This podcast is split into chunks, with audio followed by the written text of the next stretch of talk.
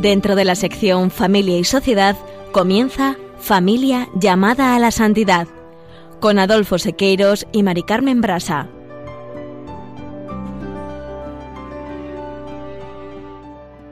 Muy buenos días, queridos oyentes de Radio María y Familia Radio María.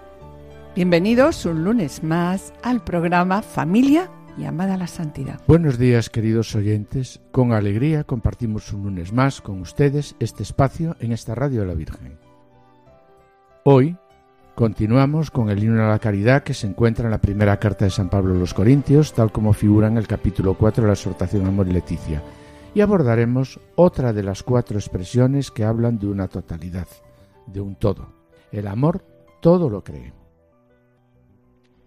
En la sección Esposos en Cristo, Juana Juliseque nos ofrecen hoy el ejemplo de vida de Santo Tomás Moro, proyectando una humilde vida familiar como perfecto ejemplo de santidad, de santidad por el martirio, en defensa de la libertad de conciencia, pero sobre todo de los mandatos de Dios y de la Iglesia, especialmente en lo que respecta a la indisolubilidad del matrimonio.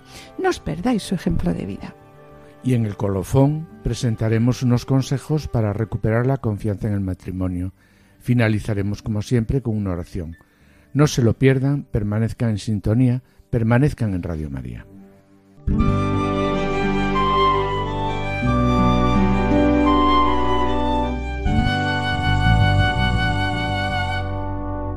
No seréis vosotros los que habléis, el Espíritu de vuestro Padre hablará por vosotros. Mándanos, Señor, tu sabiduría, para que nos asista en los trabajos. Bien, pues así con esta plegaria comenzamos el programa del día de hoy. En programas anteriores, como acaba de presentar Adolfo en el sumario, y siguiendo el himno a la caridad que se encuentra en la primera carta de San Pablo a los Corintios, tal como figura en el capítulo 4 de la exhortación a Moris Leticia, hemos reflexionado, por un lado, sobre las cualidades positivas del amor. El amor es paciente, el amor es servicial en los programas siguientes hemos visto pues, lo, que lo que no es el amor. Pues bien, hoy continuamos con una de las cuatro expresiones que hablan de una totalidad, de un todo. El amor todo lo cree. La verdad es, Mari Carmen, que esta propuesta que nos hace Pablo sobre algunas de las características del amor verdadero y que tantas veces hemos comentado a lo largo de este curso no son fáciles de vivir en el día a día de la vida matrimonial porque partimos de la base que la caridad es una virtud. Y es la virtud principal, ¿no? Sí, Mari Carmen, y de ahí que ser paciente, servicial, no tener envidia, no ser arrogante, no buscar el propio interés, no enfadarnos, no llevar cuentas del mal, todo lo disculpa, todo lo soporta. Qué difícil es llevar adelante todo esto en el matrimonio y la familia. Por otro lado, este ideal de amor es el que atrae y al que desean llegar todos los matrimonios. Sí, y aunque, Adolfo, aunque la Moris Leticia dice que este amor se vive y se cultiva en medio de la vida, que comparten, que compartimos, no todos los días los esposos entre sí, el poder vivirlo en la vida matrimonial y familiar día a día sería imposible si no contáramos con la ayuda de la gracia, como se presenta en este himno, en que el amor se presenta como, pues como un camino por excelencia. En este sentido, el Papa, en este mismo apartado, dice, por eso es valioso detenerse a precisar el sentido de las expresiones de este texto, para intentar una aplicación concreta o para concreta para cada familia. Y siguiendo la recomendación de Francisco, hoy nos fijaremos en los apartados 114 y 115 de la Moris Leticia. Pues sí, Adolfo, en el apartado 114, la Moris Leticia nos dice, el amor todo lo cree. Y aclara, por el contexto no se debe entender fe en el sentido teológico, sino que aquí tenemos que entender el todo lo cree en el sentido corriente de confianza. No se trata solo de sospechar que el otro esté, nos esté mintiendo o engañando, sino que hablamos de una confianza básica. Esa confianza básica reconoce la luz encendida por Dios que se esconde detrás de la oscuridad o la brasa que todavía arde debajo de las cenizas. Esta confianza básica es necesaria mm, para la entrega e indispensable en el amor conyugal. ¿Y qué es la entrega, Mari Carmen? Entregarse es dar. Es dar sin esperar nada a cambio. ¿Nada? ¿Nada? No, nada. Ya sé que este concepto de entrega pues no suena bien en estos momentos, no, porque implica negarse a uno mismo. Y la verdad es que eso cuesta. Pero si se consigue, pues ¿qué es? Pues Adolfo, ¿no? Una maravilla. La verdad es que en estos momentos no nos ayudan nada estos momentos. Hmm. Vivimos en un tiempo en el que se tiene alergia al compromiso. Nadie se hace cargo de nadie. En una sociedad donde nadie eh, está dispuesto pues a sufrir por, por otro, por los demás. Y esa es la maravilla del amor, cuando estás dispuesto a pasarlo mal por tu esposa, esposo. Pues en eso, en eso es en lo que se materializa la entrega, ¿no? Y si te das, en la vida matrimonial, en la vida familiar, si te das, lo haces con todas las consecuencias. Fijaros en el matrimonio, ¿no? Le regalas tu cuerpo, le regalas tu alma, tu carácter, tus virtudes, tus defectos, tus disgustos. Sí, eh, tu pasado, tu presente, tu futuro. Si pones toda tu existencia a sus pies. Cuando das el sí, te quedas indefenso ante el otro, en una suerte de desnude del alma. Te fías tanto de él o de ella, confías plenamente en él o en ella que y cierras los ojos. Sí. Es, sí, eso es, eso es la entrega en el matrimonio. En lo que consiste. Es un salto al vacío, un gran acto de fe y de confianza en el otro, en la otra persona, pero con la ayuda de Dios. Sí, hagamos un paréntesis antes de seguir. La verdad es que para este acto de fe es importante saber a quién vas a entregar su alma. Y por eso es absolutamente imprescindible, como tantas veces decimos a los novios, haber elegido. Sí, libre y confiadamente, claro. Ya. Bien. Pero si es digno de confianza, pues a por todas. Y continuando con la confianza que es necesaria para la entrega, la Moris Leticia dice que esta misma confianza hace posible una relación de libertad. Pero, ojo, cuando hablamos de confianza, no debe ser controlar al otro. De ahí que la Moris Leticia avisa. No es necesario controlar al otro, seguir minuciosamente sus pasos, para evitar que escape de nuestros brazos. El amor confía, deja en libertad, renuncia a controlarlo todo, a poseer, a dominar. Sí, esta libertad que hace posible espacios de autonomía, apertura al mundo y nuevas experiencias, permite que la relación se enriquezca y no se convierta el matrimonio en un círculo cerrado, sin horizontes. Sí, ¿qué es necesario también en el matrimonio? Pues que cada uno por separado o juntos. Sí, con la ayuda mutua pues si pongan al servicio de Dios los dones que, que, Dios le ha dado para desarrollarlos en la familia, en el trabajo, a nivel profesional o también pues la ayuda a los demás, ¿no? De ahí lo que acabas de comentar cuando la Moris Leticia dice, no es necesario controlar al, al otro, seguir minuciosamente sus pasos para evitar que escape de nuestros brazos. Y aquí también dice, el amor confía, deja en libertad, el amor renuncia a controlarlo todo, a poseer, a dominar. En estos tiempos en que el marido y mujer trabajan ambos fuera de casa, viajan mucho por razones profesionales, es importante esta confianza mutua. Que no se regala.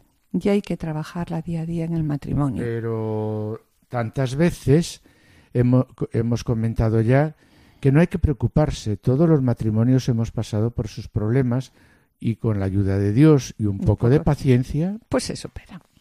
Sí, Mari Carmen, y de esto que hemos comentado, eh, hay una razón que por trabajo y profesión muchas veces decíamos que se debe permanecer más tiempo del deseado fuera del hogar, pero no hay que preocuparse. Ahora bien, es necesario organizarse. Y mucho diálogo. Y mucho diálogo, pero también estableciendo unas pautas a seguir. Pautas en las que uno debe entregarse al otro, ¿no? Sí, y dándose a sí mismo, claro, y como hemos dicho, es fundamental en el matrimonio esa entrega desinteresada.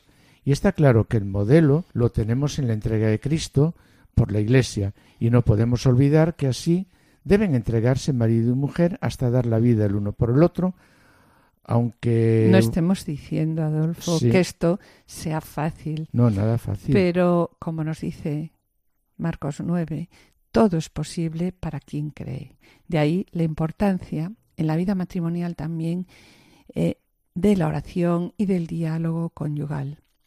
Sí, sobre ello el Papa dice, así los cónyuges, al reencontrarse, pueden vivir la alegría de compartir lo que han recibido y aprendido fuera del círculo familiar. Y añade, y al mismo tiempo hace posible la sinceridad y la transparencia, porque cuando uno sabe que los demás confían en él y valoran la bondad básica de su ser, entonces sí se muestra tal cual es, sin ocultamientos. Alguien que sabe que siempre sospechan de él, que lo juzgan sin compasión, que no lo aman de manera incondicional, preferirá guardar sus secretos, esconder sus caídas y debilidades y fingir, pues, en muchas ocasiones lo que no es. En cambio, nos dice, una familia donde reina una básica y cariñosa confianza y donde siempre se vuelve a confiar a pesar de todo, bien, pues permite que brote la verdadera identidad de sus miembros y hace que espontáneamente se rechace el engaño, la falsedad o la mentira. Yo me callo que me aburren ya tus dudas. Que si es que el futuro, que si el porvenir. El mañana va absorbiendo poco a poco tus días. Que seguro que mañana, como ahora, habrá un nuevo problema que te haga dudar. Y es por eso que te basta y que te sobra. Que cada día nuevo luches con su nuevo afán. Confía,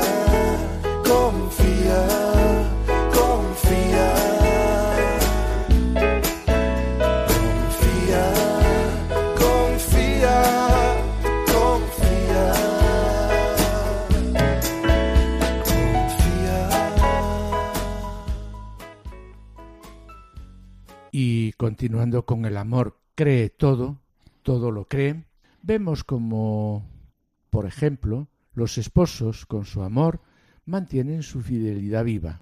Para ellos, creerse es Amarse. amarse, sí. Los padres no tienen mejor refuerzo para su autoridad que el amor que muestran a sus hijos, y los hijos obtienen todo el crédito de sus padres, Según está claro, la sinceridad de su amor, ¿no? y no digamos los Sí. novios, que ponen toda la belleza de su amor y de sus declaraciones en la confianza mutua, que se exigen entre ellos para cumplir todas sus promesas. Pero la verdad, como ya comentamos, los tiempos, Adolfo, no nos ayudan y en estos momentos muchos matrimonios y familias se ven afectados por problemas, por, por- problemas de un control excesivo y falta de confianza. Pero la verdad que gracias a los sacramentos y a la práctica de la virtud, pues estos problemas pueden superarse, ¿no? y al hilo de cómo pueden superarse estos problemas, El doctor Fisibón habla sobre las causas modernas de los problemas de confianza, la distinción entre ser una persona fuerte y ser una persona controladora, y también nos habla de las virtudes particulares que proporciona pues antídoto a estos problemas, ¿no? Comentaba que en estos momentos la situación actual nos lleva a una tendencia a dominar y a no confiar en los demás, especialmente no confiar en nuestro esposo o esposa, algo que da como resultado pues lo que comentábamos, ¿no? La necesidad de sí, una controlar necesidad todo. de controlar. Y hablando de personas controladoras, personas que no confían en su esposo o esposo, ¿cómo podemos saber si somos controladores y cuáles pueden ser las características de una persona controladora? Sí, pues según el doctor Fisibón, la peor debilidad de carácter en una persona que cae en la tendencia a controlar, y la verdad, Adolfo, es que todos nosotros, sin darnos cuenta, podemos caer en alguna ocasión. Y yo creo también que sin darnos cuenta, pues todos nosotros hemos tratado de controlar a nuestros hijos Claro, y claro. también, ¿no? Y controlarnos el uno al otro. Y esta debilidad de carácter en una persona que cae en la tendencia a controlar es tratar a su esposo o esposa, que es un gran don de Dios, como con falta de respeto. La persona controladora se vuelve hacia sí misma de tal forma que no puede ver, No, no, No puede ver la la bondad bondad. de su esposo o esposa. sí, Eh, la otra gran debilidad también es dejarse llevar con rapidez y por la cólera. Los esposos y familiares controladores son también irritables y suelen estar tristes porque, de hecho, no es posible controlar a nadie. dado que todos tenemos una dignidad, ¿no? Sí, sí, un vigor como hijos. de Dios. de. Finalmente, estas tendencias controladoras dañan, dañan la entrega sana y cariñosa en el matrimonio, Sí, refuerzan el egoísmo. que, ¿no? que es una de las principales causas de los comportamientos controladores. Sí, y sobre el daño, ¿qué daño pueden causar los esposos o familiares controladores? Los daños son grandes porque los comportamientos controladores dañan la entrega matrimonial de la que hemos hablado hace un momentito.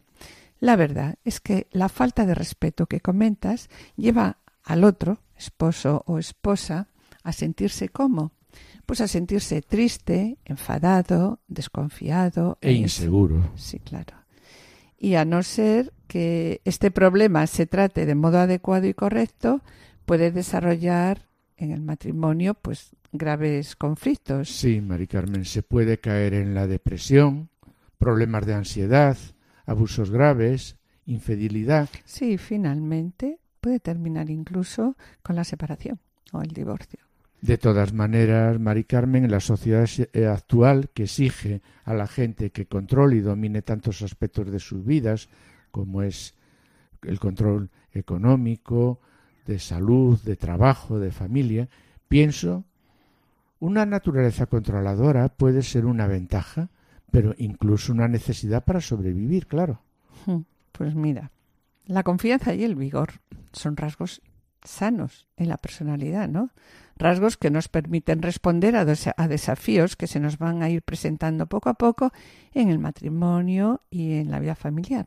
Sin embargo, también es necesario el crecimiento diario en las virtudes, de manera que un esposo, esposa, no pueden cruzar la línea porque tengan esas cualidades, porque tengan confianza y tengan vigor y convertirse así Está en claro, que- pues en un Sí. controlador. ahí está, hay una línea, ¿no? Por tanto, las virtudes, y eso tenemos que tenerlo también muy claro, que son esenciales para equilibrar el don de la fortaleza, ¿cuáles son? Son la amabilidad, la humildad, la mansedumbre, el autocontrol y bueno, y la fe. Una de las metas del matrimonio, por lo tanto, es la fortaleza y la confianza, pero nunca el control. En la duda confía, en la incertidumbre confía, en lo malo, en la tristeza, en Dios que todo lo puede, confía. Confía. Sí, y aunque ya hemos comentado antes algo, ¿qué problemas se encuentran por detrás de una personalidad controladora? Porque es necesario conocer algo sobre esos problemas, pues para intentar corregir ese defecto. Sí, pues Adolfo, mira, sobre ello el doctor Fijibón comenta que una importante causa de la tendencia a controlar o dominar es que a lo largo, en muchas ocasiones, ¿no?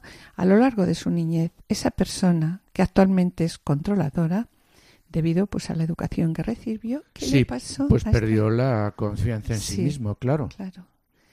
Y en ocasiones, ¿no? Vemos cómo los esposos pueden llevarse, dejarse llevar, la verdad, de manera inconsciente por el miedo, hasta una forma de actuar como controladora. Es decir, solo se sienten seguros cuando tienen el control, algo que, por supuesto, aunque quieras, nunca lo tendrán. En, en estos momentos, las causas de graves daños a esa confianza durante la infancia, cuáles son la cultura del divorcio, la guardería y la epidemia del egoísmo en muchos padres. Además, en momentos con graves problemas de mm, maltrato, vemos como hombres inseguros asumen, sí, asumen comportamientos controladores en un intento de qué? Pues de alentar su confianza masculina. Sí. Y finalmente también queremos comentar cómo en el Catecismo de la Iglesia Católica se describe un factor espiritual importante que no debemos pasar por alto en este momento, ¿no? Y dice, todo hombre, tanto en su entorno como en su propio corazón, vive la experiencia del mal. Esta experiencia se hace sentir también en las relaciones entre qué? Entre el hombre y la mujer. En todo tiempo, la unión del hombre y de la mujer viven amenazada porque por la discordia, el espíritu de dominio, la infidelidad, los celos y conflictos que pueden conducir hasta el odio y la ruptura. Sí, así es. Y por último, ¿cómo puede una persona comenzar a afrontar estos temas y cambiar su naturaleza controladora? También, ¿cómo uno puede ayudar a alguien a quien ama y que puede ser un controlador? Bueno, Adolfo, si te parece casi la respuesta a esta pregunta, si te parece bien, la dejamos para, para el colofón. Pues la dejamos para el colofón.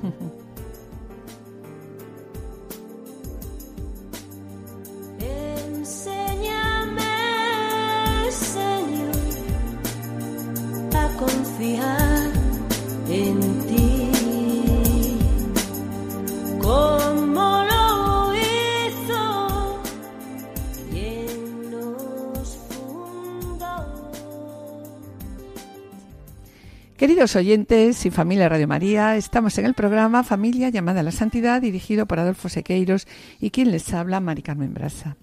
Finalizamos esta primera sección y antes de iniciar la segunda quisiéramos adelantarles que en el colofón continuaremos hablando de el amor, todo lo cree. Y a continuación, Juana Juli Seque presentarán la vida de Santo Tomás Moro, cuya fiesta acabamos de celebrar el pasado 22 de junio. No os perdáis su ejemplo de vida, permaneced a la escucha.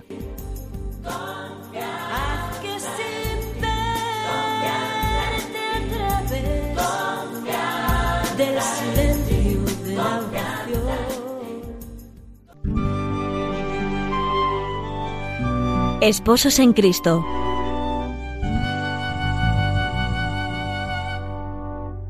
Queridos amigos de Radio María, Esposos en Cristo quiere hoy acercarse a un gran hombre cuya santidad resplandeció en el martirio bajo el principio máximo que es la entrega de la vida por amor a Cristo y a su Iglesia.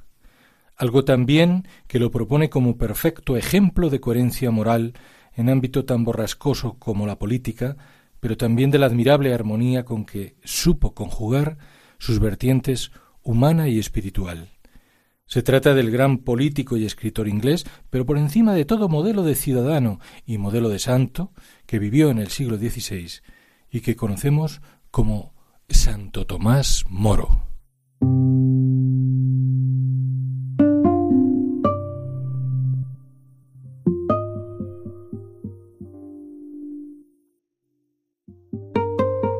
Y sin embargo, junto a su faceta más conocida como personaje histórico, de enorme trascendencia en el plano político, cívico y religioso, y como hombre de recias virtudes humanas, Tomás Moro guarda un perfil menos conocido y para nosotros también de gran relevancia. Nos referimos a su vida ejemplar como esposo y como padre, dibujada por rasgos de carácter, por actitudes, por convicciones que se dejan ver permanentemente en el crisol de su vida familiar.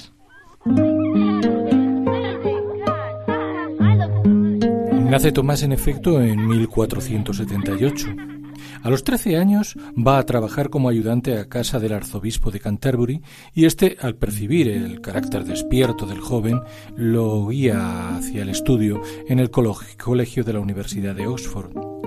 Como resultado, obtiene una esmerada educación y un conocimiento muy profundo de la filosofía escolástica cristiana y de la elocuencia de los clásicos.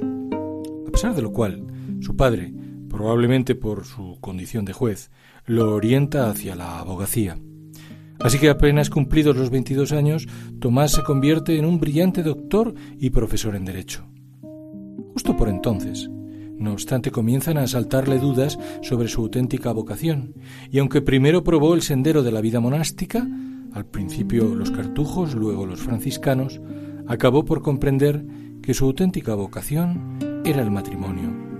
Prefería, en palabras recogidas por quienes lo conocieron, ser un marido casto y no un sacerdote tibio. Y así resultó que a principios de 1505 contrajo matrimonio con Juana, la hija mayor de la familia Colt. Se dice que el espíritu caballeroso de Tomás hizo que a pesar de que Moro tenía debilidad por la más pequeña de las hermanas, optó por Juana para no desairarla. Y el hecho fue que resultó una magnífica esposa.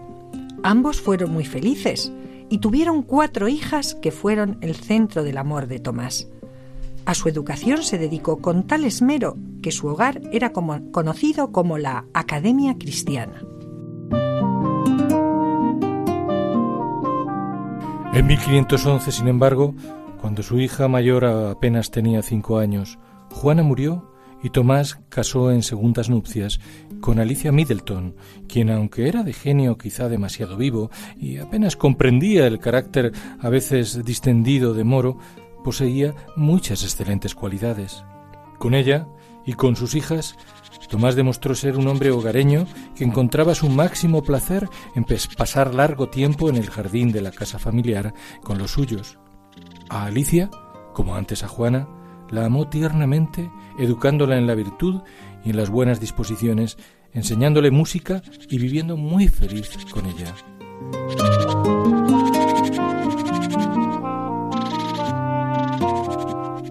En una época en que la educación en letras no era común entre las mujeres, Tomás Moro fue pionero en el reconocimiento de la dignidad y derecho a la cultura de la mujer. Baste decir que su primera esposa, Juana, estudiaba una o dos horas con él cada noche, y también que enseñaba a su hija mayor, Margarita, latín y griego. Solía dirigir a todos los presentes en su casa, familiares y amistades, en la oración al final del día.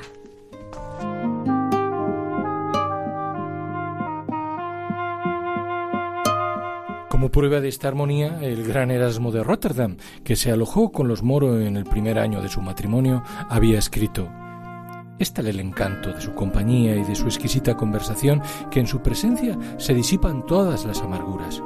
Con las mujeres en general y la suya en particular, adopta siempre un tono cercano y muy divertido. Ello no contradecía en absoluto que Moro practicara con su familia costumbres hondamente espirituales. Así recitaba junto con sus hijas oraciones, salmos, letanías, sufragios, además de rezar comunitariamente en la capilla al lado de su esposa y de los sirvientes antes de acostarse.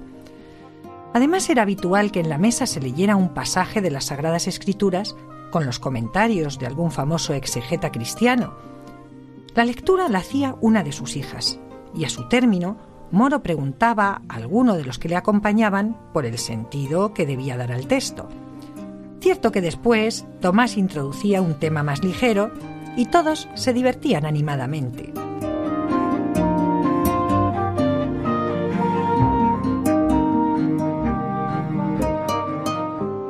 Generosidad y humildad quedan patente en sus habituales donaciones a cierta parroquia de Chelsea, a donde, aun cuando era canciller del reino, no tenía reparo en ir a cantar con el coro vestido de ropas bien humildes.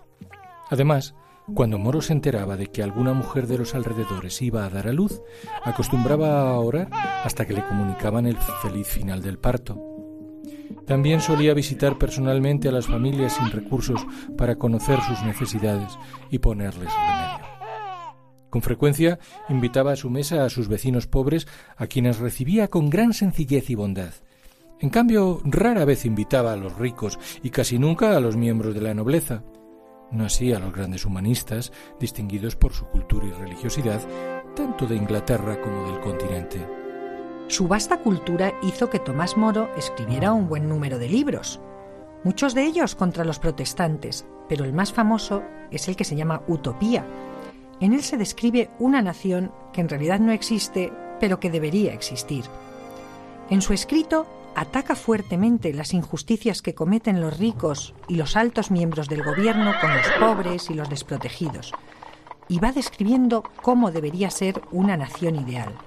Esta obra lo hizo muy conocido en toda Europa. En efecto, su creciente prestigio hizo que en 1529 Moro fuera nombrado por el rey canciller, o lo que es lo mismo, ministro de Relaciones Exteriores. Pero este altísimo cargo no hizo variar su sencillez y su espíritu familiar. Siguió asistiendo a misa cada día, confesándose con frecuencia, comulgando. Amable para con todos, alguien llegó a decir, parece que lo hubieran elegido canciller solamente para poder favorecer más a los pobres y desamparados. Todo cambiaría, sin embargo, dos años después para él, para los suyos y para los cristianos ingleses en general. Así, el rey Enrique VIII se divorció de su legítima esposa para vivir con Ana Bolena, y como el sumo pontífice no aceptó este divorcio, el rey se declaró jefe supremo de la religión de la nación y declaró la persecución contra todo el que no aceptara su divorcio o no lo aceptara a él como reemplazo del Papa en Roma.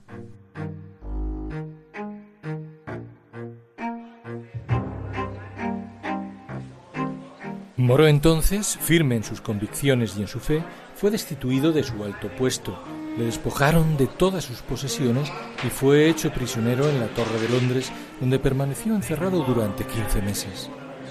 Su situación personal y familiar quedó pues reducida casi a la miseria, pues su única renta era una pensión muy modesta de la Orden de San Juan de Jerusalén. La esposa del santo tuvo que vender sus vestidos para procurarle lo mínimo necesario y en vano pidió dos veces clemencia al rey alegando la pobreza y mala salud de su marido. Verdaderamente hermosas son en ese momento las cartas llenas de amor filial que desde la cárcel escribió Tomás a su hija mayor, Margarita, muy desconsolada por la situación de su padre, a quien quería especialmente. En una de ellas, con el corazón contrito y también lleno de confianza, le dice, los sufrimientos de esta prisión seguramente me van a disminuir las penas que me esperan en el purgatorio. Recuerda además, hija mía, que nada podrá pasar si Dios no permite que me suceda, y todo lo permite Dios para el bien de los que lo aman. Y con toda ternura acaba transmitiéndole otra vez su plena confianza en el Padre. Así dice, en realidad, Margarita, estoy aquí tan bien como en mi casa, porque Dios, que me hizo un niño travieso, me guarda contra su corazón y me acaricia como a un pequeñuelo. Finalmente, tuvo lugar el Consejo de Guerra. Le pidieron que aceptara el mandato del rey, pero él contestó, tengo que obedecer a lo que mi conciencia me manda y pensar en la salvación de mi alma.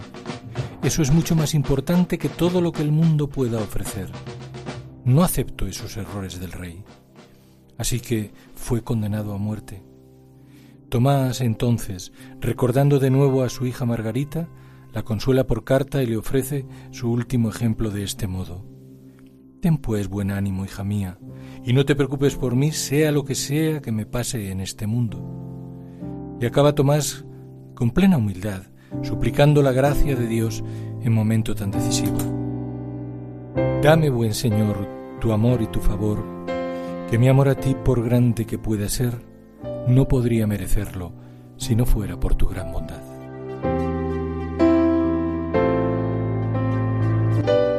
Llegado el momento de su ejecución, al llegar cerca del cadalso, rezó despacio el Salmo 51. Misericordia, Señor, por tu bondad. Después, a imagen de Cristo, rogó por el rey y sus demás perseguidores, y declaró públicamente que moría por ser fiel a la Santa Iglesia católica, apostólica y romana. Sus últimas palabras, dirigidas a todos los presentes, fueron Muero siendo el buen siervo del rey, pero primero de Dios.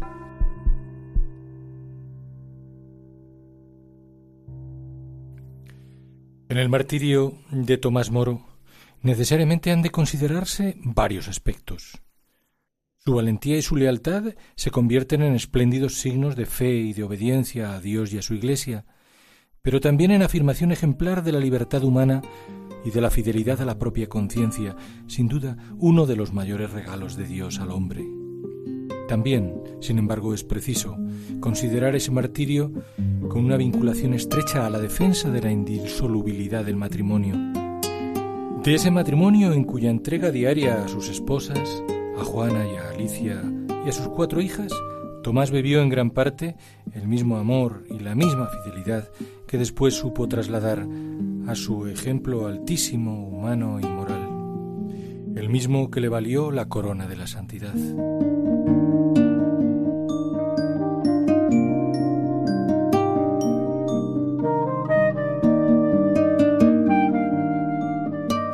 Cierto que tuvieron que transcurrir más de cuatro siglos en este reconocimiento, precisamente allá por 1935. Y sin embargo, su carácter de mártir de la fe, ejemplo de coherencia moral en ámbito tan borrascoso como la política, y la admirable armonía con que supo conjugar lo humano y lo sobrenatural, condujeron a que en el año 2000 el entonces Papa Juan Pablo II lo proclamara patrón de los políticos y los gobernantes, por cuanto su vida fue ejemplo de santidad en medio de las tribulaciones y persecuciones que le procuró la alta política, por la defensa hasta la muerte de los ideales humanos más nobles y de la fe cristiana, incluido el matrimonio en Cristo.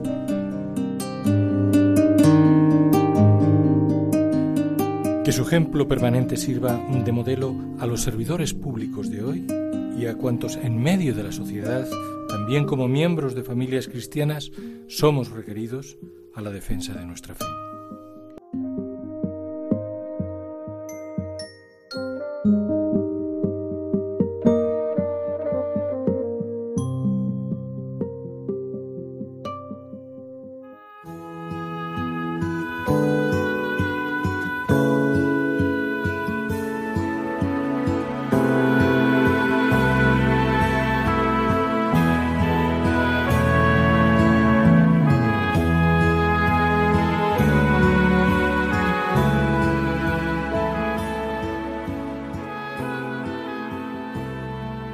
Queridos oyentes y familia Radio María, estamos en el programa Familia llamada a la Santidad, dirigido por Adolfo Sequeiros y quien les habla, Mari Carmen Brasa. Les recordamos que pueden ponerse en contacto con nosotros a través del correo familia llamada a la santidad o enviando un correo postal a la dirección de Radio María, Paseo de Lanceros 2, primera planta 28024 Madrid, indicando el nombre del programa. Familia llamada a la santidad. Para solicitar este programa deberán dirigirse ustedes al teléfono de atención al oyente 91 8 22 80 10. También pueden escuchar nuestro programa a través de podcast entrando en la página www.radiomaria.es y descargarlo en su ordenador para archivarlo o escucharlo a la hora que ustedes deseen. En la web de Radio María eh, .es encontrarán más de 80 programas y fíjense 15.000 grabaciones. Y bien, mis queridos oyentes, gracias por los correos que nos enviáis al programa. Los intentaremos contestar puntualmente.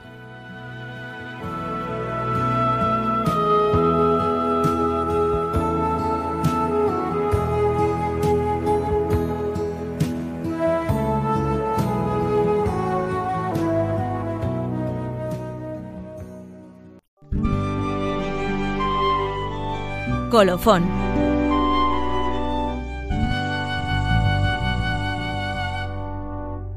Después del ejemplo de vida de Santo Tomás Moro, cuya fiesta hemos celebrado el 22 de junio, un perfecto ejemplo de santidad por el martirio, defensa de la libertad de conciencia y sobre todo en lo que respecta a la indisolubilidad del matrimonio, volvemos de nuevo al himno de la caridad, tal como figura en el capítulo 4 de la exhortación Amor y Leticia.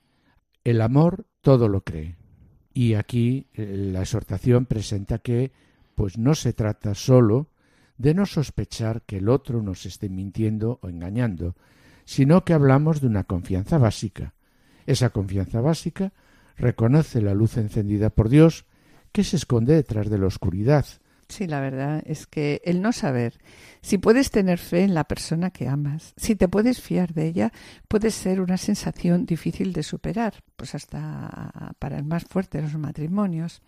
Además, recuperar la confianza en tu esposo esposa no es tarea fácil.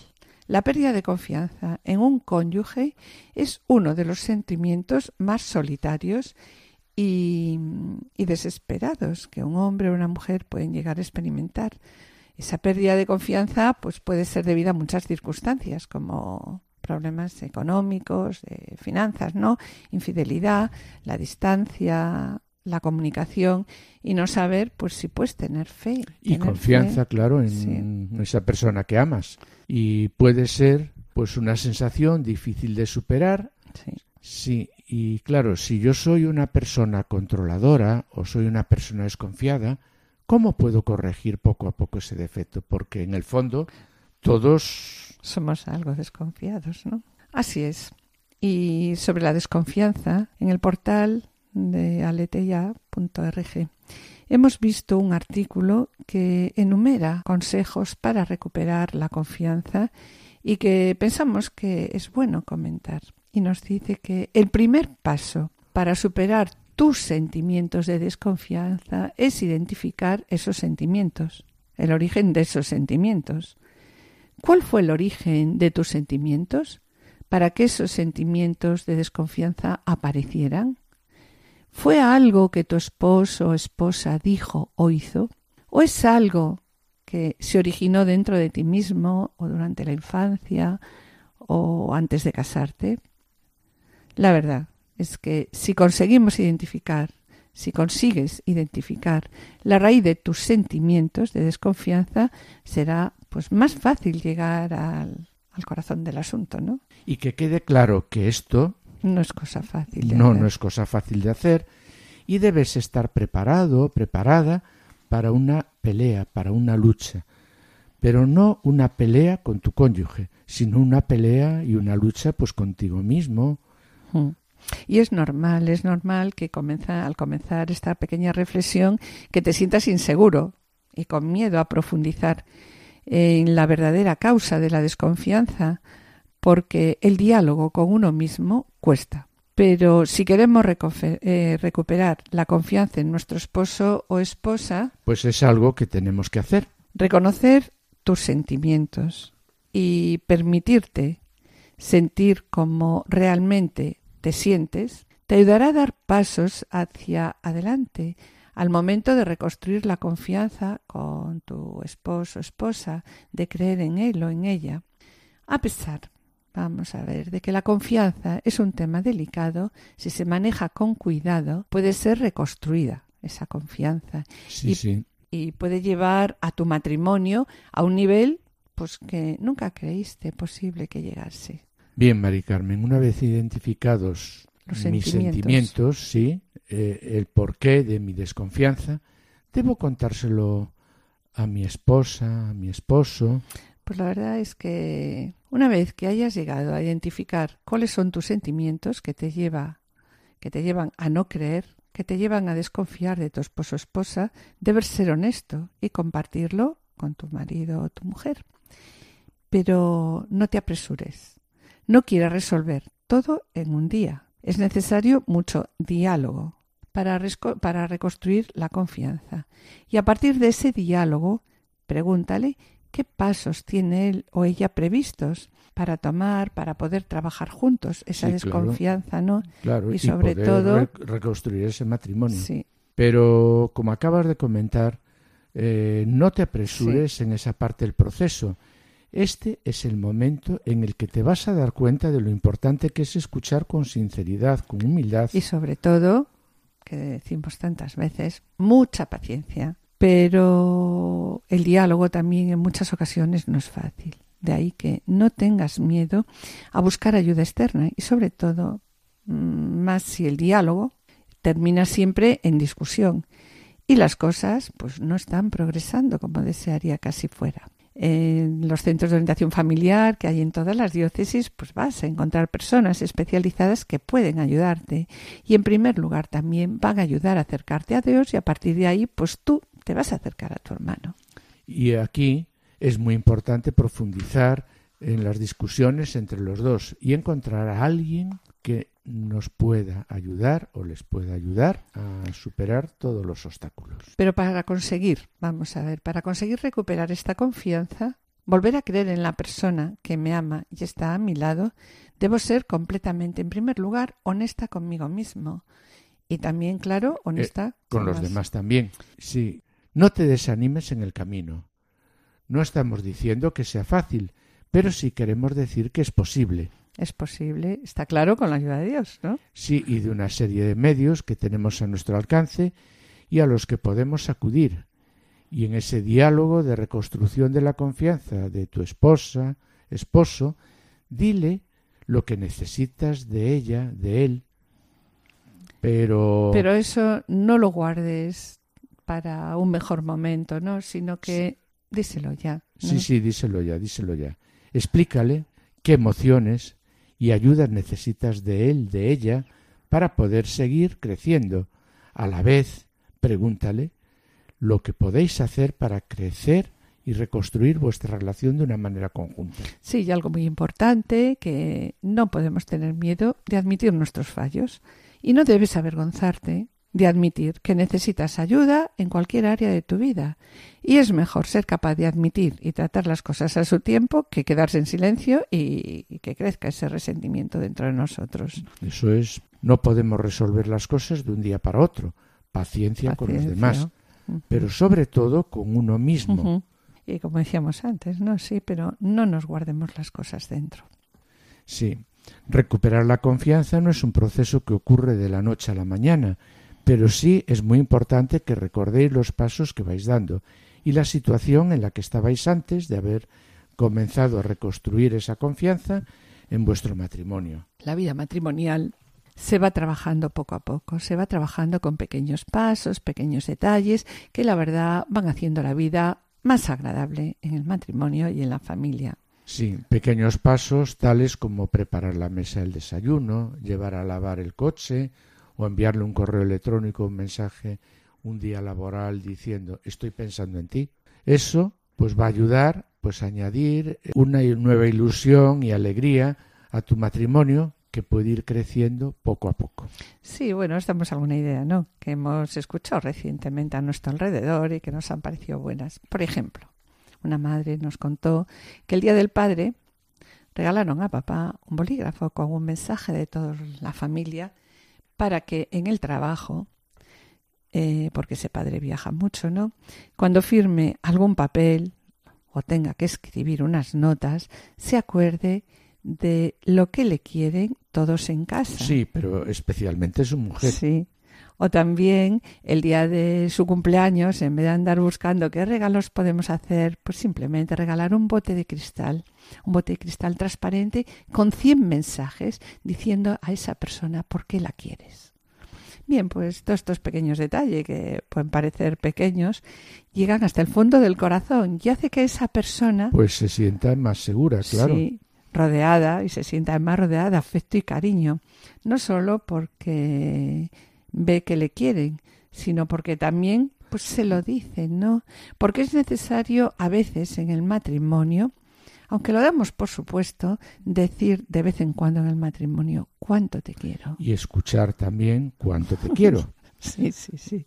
Como se nos va acabando el tiempo, queremos finalizar con unas palabras del apartado 133 de la exhortación que nos recuerdan que El amor y amistad, nos dice la exhortación, unifica todos los aspectos de la vida matrimonial y ayuda a los miembros de la familia a seguir adelante en todas las etapas. Por eso, los gestos que expresan ese amor deben ser constantemente cultivados, sin mezquindad, llenos de palabras generosas. En la familia es necesario, nos dice la exhortación, usar tres palabras. Quisiera repetirlo como, como insiste el Papa Francisco tantas veces. Tres palabras. Permiso, gracias y perdón. tres palabras claves. Cuando en una familia no se es entrometido y se pide permiso. Cuando en una familia no se es egoísta y se aprende a decir gracias. Y cuando en una familia uno se da cuenta que hizo algo malo y sabe pedir perdón. En esa familia hay paz y hay alegría. No seamos mezquinos, dice el Papa, en el uso de estas palabras. Seamos generosos para repetirlas día a día, porque algunos silencios pesan a veces incluso en la familia, entre marido y mujer, entre padres e hijos, entre hermanos. En cambio, eh, las palabras adecuadas, dichas en el momento justo y preciso, protegen y alimentan el amor día tras día.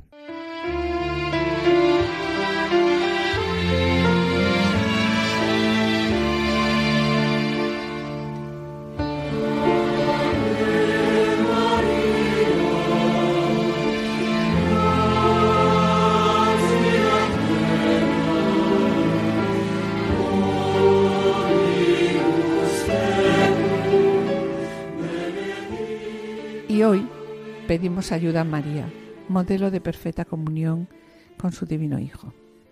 Que nos ayude a reconocer nuestros errores y a pedir perdón, a saber decir, perdona si no he dado gracias por tus atenciones, perdona si he dejado de creer en ti, perdona si he desconfiado de ti, perdona si nunca te digo te quiero, perdona si esta semana estuve muy silenciosa. Perdona si no te he escuchado. Perdona si me olvidé. Perdona, estaba enfadada y la tomé contigo. María, ayúdanos a decir muchos permiso, gracias y perdón durante todos los días. Y enséñanos a permanecer en Jesús, como los sarmientos de la viña, y a no separarnos nunca de tu amor. Amén.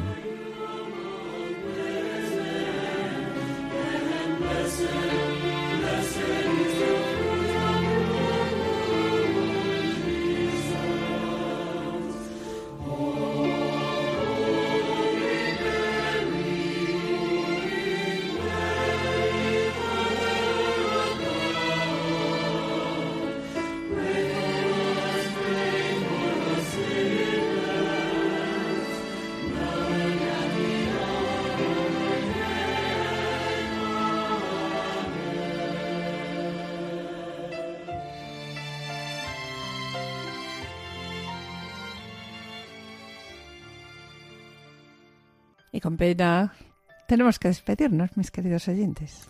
En el programa de hoy hemos reflexionado sobre el amor, todo lo cree, tal como figura en el capítulo 4 de la exhortación Amor y Leticia.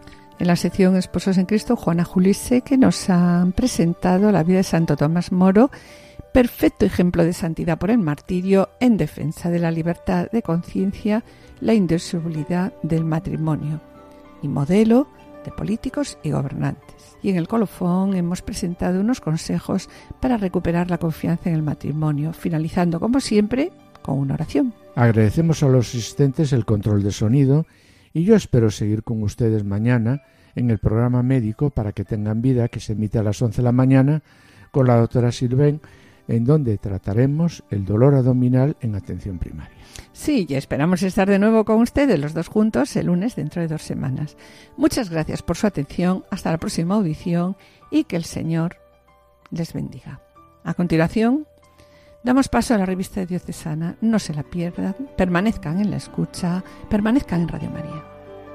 Han escuchado Familia llamada a la santidad con Adolfo Sequeiros y Mari Carmen Brasa.